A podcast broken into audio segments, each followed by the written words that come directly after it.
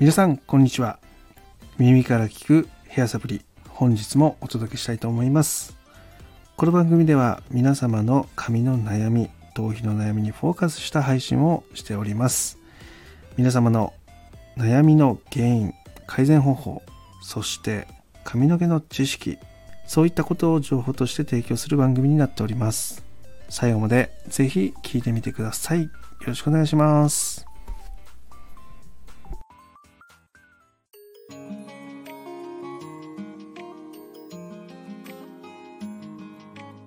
しんちゃんラボ。耳から聞くヘアサプリ。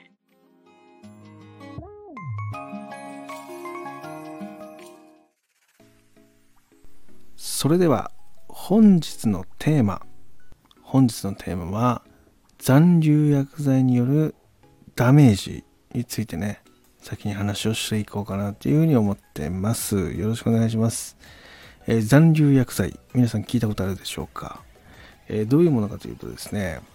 カラー剤やパーマ液あとストレートの要は薬品って言われてるものですね、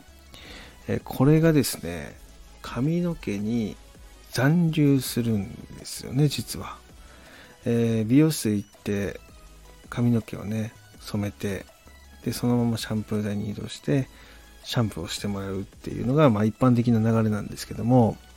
え、それだとですねその髪の毛に残留した薬品っていうのは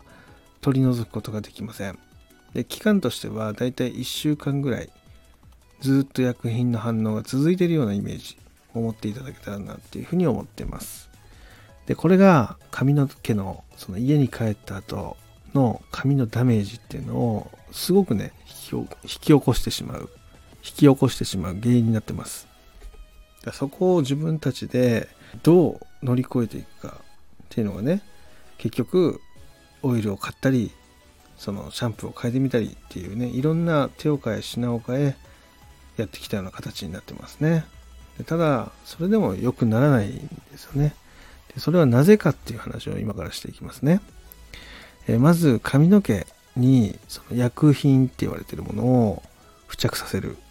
でそれで反応させていくっていう方法を取るんですが、一番最初に反応するのっていうのは、アルカリ剤によるキューティクルのリフトっていう言い方をするんですけど、アルカリ性の薬品をつけることで、髪の毛が膨潤って言ってね柔らかくふやけるんですね。でその時に髪表面にあるキューティクルっていうのが開きます。でこの開いた隙間から薬っていうのを髪の中に注入していくような形になります。カラーで言えば色が入るとかね髪が明るくなる。そういうパワーのあるものですね。薬品の中でも。でストレートとかパーマとかだと一番最初に使うちょっとこう匂いが臭い薬品ですね。でそういったものを使ってまずキューティクルっていうのをふやかせて薬品が反応しやすい状態を作るってことが一般的に言われてます。でその時にアルカリ性のねその補助をする薬品として過酸化水素って言われてるものが含まれてるんですね。薬の中には。でこれが結局あのだろう髪の毛っていうのをご圧化させる原因だったりパサつかせる原因になってるんですね。でこの過酸化水素っていうのが厄介でしてこれが結局髪の毛にある程度こう残ってしまうっていうことが起こりますで残ると家に帰った後頭皮が痒くなったり抜け毛が出たりえ退色色抜けが起きたりあとはパサつきが起きたりするわけですよ。で、じゃこれをどう改善していくかみたいな話なんですが、であればもうカラーしてる時にその処理しちゃおうと。って言ってね、今処理剤っていうのがかなり普及されてます。アルカリによる髪へのダメージっていうのをその時その時でしっかり取り除くっていうやつですね。で、これをすごく各メーカーさんを押してきていて、そこを取り入れることで、残留してる薬剤、まあ、過酸化水素もそうだしアルカリ剤もそうだしそういったものを取り除いた状態で仕上げることができる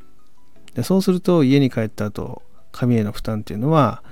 限りなくね減らせることができるという形になります。なので、えーと、そういった意味ではねその薬品を使う時にどういう処理をするかっていうので、えー、その1年後なのか1週間後なのか2週間後なのか、まあ、自分の未来の髪の毛っ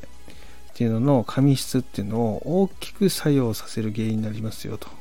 いう話になります。でここに気をつけてねその取り組みを行っていく要はそういう処理剤を使ってるお店っていうのを探してみるとかそういうことをね続けていくと、え、その家に帰った後の薬品残留薬剤での髪とか頭皮への負担っていうのは限りなく減らすことができますよって話になりますね。え、今回ね、ここについての質問が、え、過去にね、来ていましたので、えこの後ね、そちらを紹介して話をしていこうかなっていうふうに思ってますので、ぜひこの後も聞いてみてください。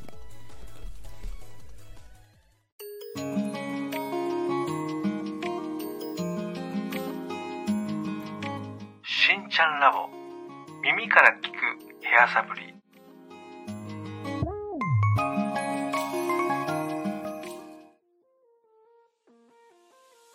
はい、えー、それではですね、レターの方を紹介したいと思います。よろしくお願いします。しんちゃん、こんにちは。今日は質問がしてみたくて DM を送りました。答えられる範囲だったらよろしくお願いいたします。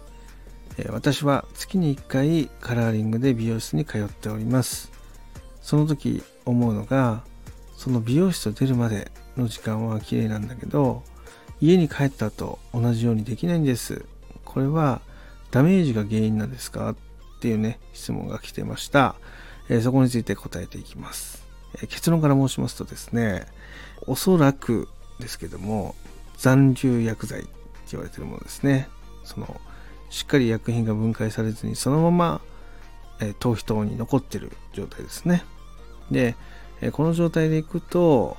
やっぱりね、髪の毛には大きなダメージが出てしまって家での扱いっていうのはものすごく困難になってきます。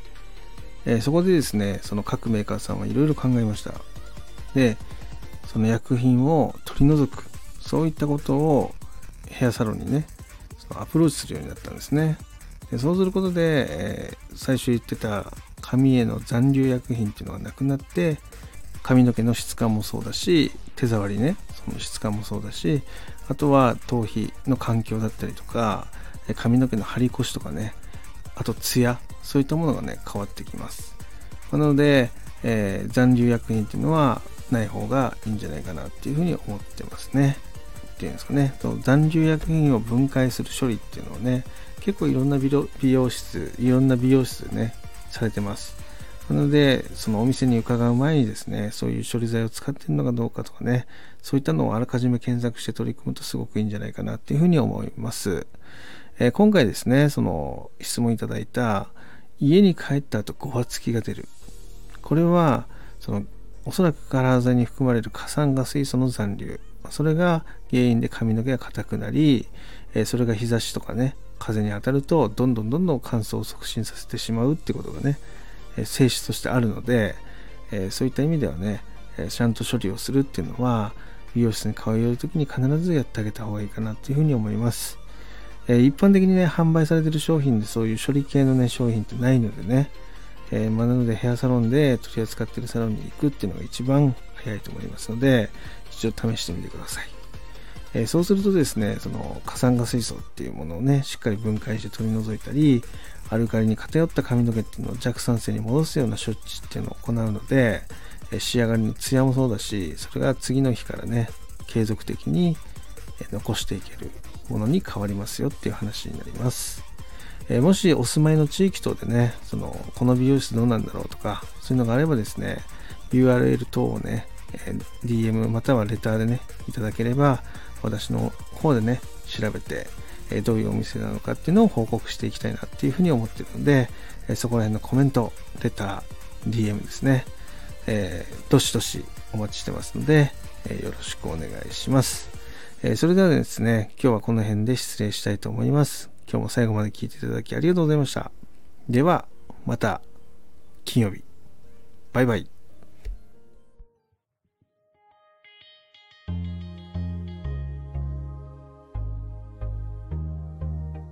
しんちゃんラボ耳から聞くヘアサプリ